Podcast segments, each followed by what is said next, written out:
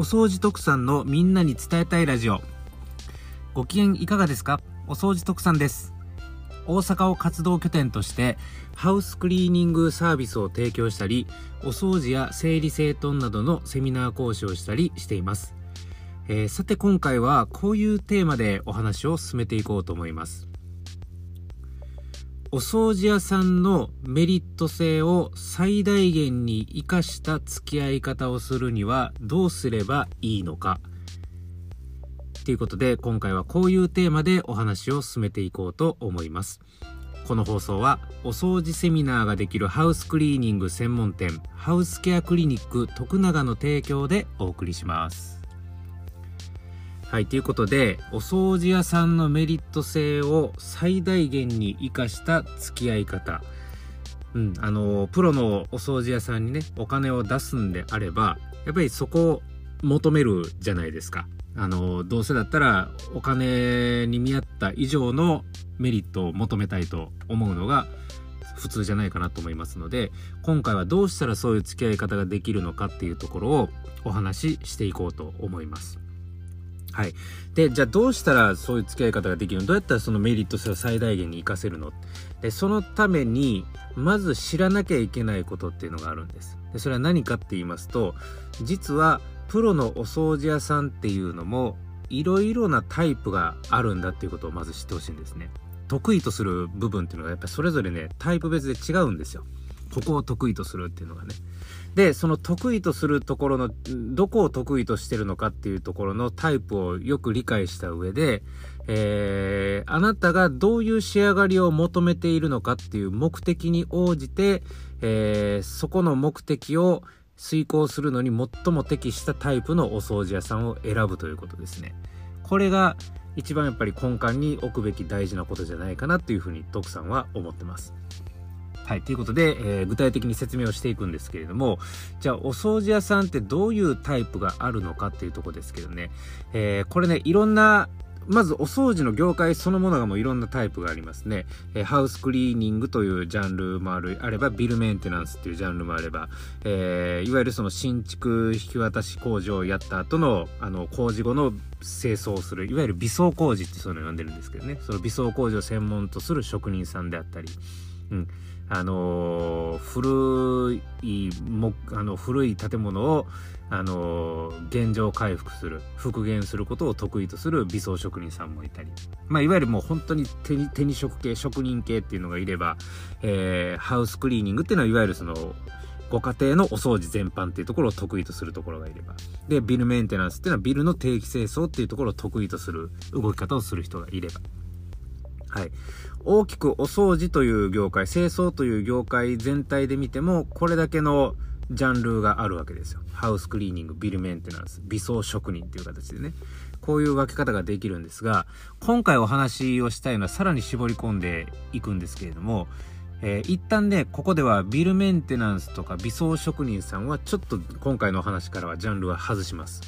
で、ハウスクリーニングというジャンルに絞ってここからはお話をしていくんですけれども、実はこのハウスクリーニングというジャンルの中で見てもタイプは大きく2つに分かれるんですよね。で、どういう分け方ができるかっていうと、一つは専門技術型のハウスクリーニング、そしてもう一つは家事代行型のハウスクリーニングっていう風にタイプが大きく分かれます。で、専門技術型のハウスクリーニングの特徴っていうのは、エアコンクリーニング1台あたりなんぼとかね、レンジフード1箇所あたりなんぼいう感じで、メニューごとに値段を設定してるっていうのが大きな特徴ですね。でそれに対して家事代行型のハウスクリーニングっていうのは1時間あたりいくらという値段設定が主流になってきます。はい、もう本当にあなたが普段やってるお掃除を代わりにやりますよっていうスタンスに徹するんであれば、だいたい1時間あたり3000円ぐらいが一つの目安になりますし、そこにちょっと、普段プロのお掃除屋さんが使ってるような道具や洗剤なんかもそこに加えていって、ちょっとクオリティを、プロのクオリティよりに持っていこうとするんであれば、だいたい1時間5000円ぐらいとか、はい、そういう値段設定が主流になってきますが、改めて言いますけども、家事代行型のハウスクリーニングと専門技術型のハウスクリーニング、その大きな特徴の違いとしては、メニューごとに値段設定をしているか、1時間あたりいくらっていう形で時間ごとに値段設定をしているかっていう大きな違いがあるわけなんですよね。はい、で、この2通りのハウスクリーニングのタイプをどっちのタイプを選ぶのかっていうところなんですけれども、この判断基準としてあなたがどういう仕上がりを求めているのかっていうところが重要になってくるんです。で、大きく言えばね、どういう仕上がり、この仕上がりのビジョンっていうのを大きくこう2通りの、ジャンルに分けるんですけれども、1つ目は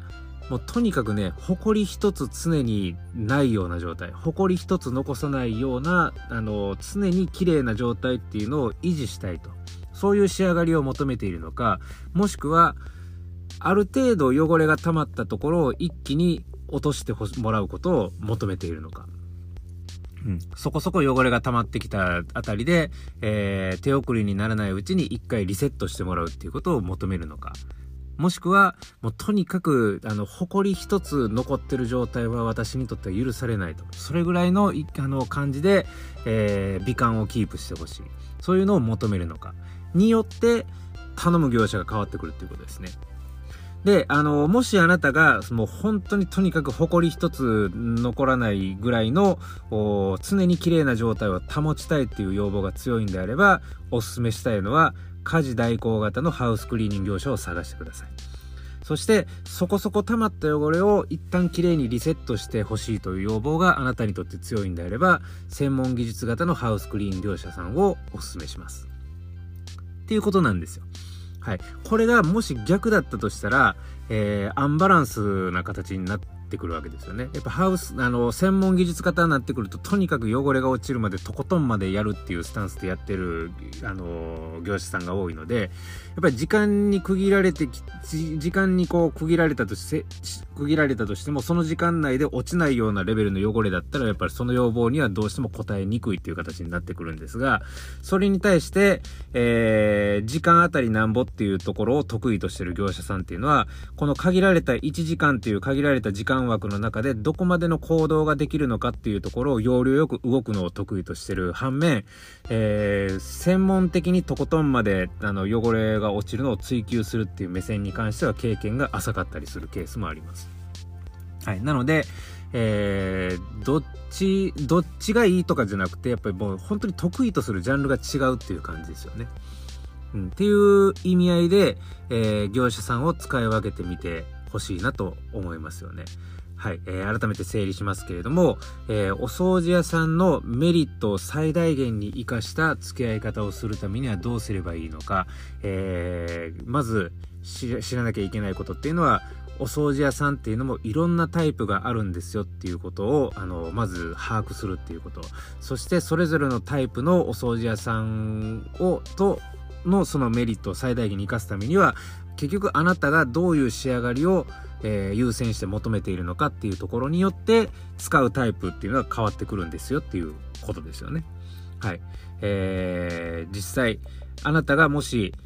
埃一つ残さないような、もう常に綺麗な状態をキープしたいっていうんであれば、家事代行型のハウスクリーン業者さんがいいと思いますし、ある程度溜まった汚れを一旦綺麗にリセットしてほしいっていうことをそういう要望を優先的に叶えてほしいんであれば、専門技術型のハウスクリーニング業者さんを探すことをお勧めしますっていう形で、やっぱそれぞれの目的に対してやっぱそこを得意とするお掃除屋さんに依頼するっていうことが大事なんですよね。これがもしひっくり返っちゃったとしたら、同じお金を出したとしても結局不満足な仕上がりになる可能性の方が高いかもしれません。はい、ということで、そこら辺を踏まえて、もし例えば今年の年末大掃除の時期に初めてハウスクリーニング業者さんに今年は頼んでみようかなと思ってますっていうんであれば、今回のお話ちょっと参考にしてみてほしいなというふうに思います。ということで今回のお話はこれで終わります。このお話がいいなと思ったらいいねボタン、そして応援フォローよろしくお願いいたします。またお掃除特産はこういう音声配信以外にもYouTube や Instagram、Twitter などの各種 SNS 動画配信積極的に行っております。よろしければこちらの方も応援フォロー、チャンネル登録よろしくお願いいたします。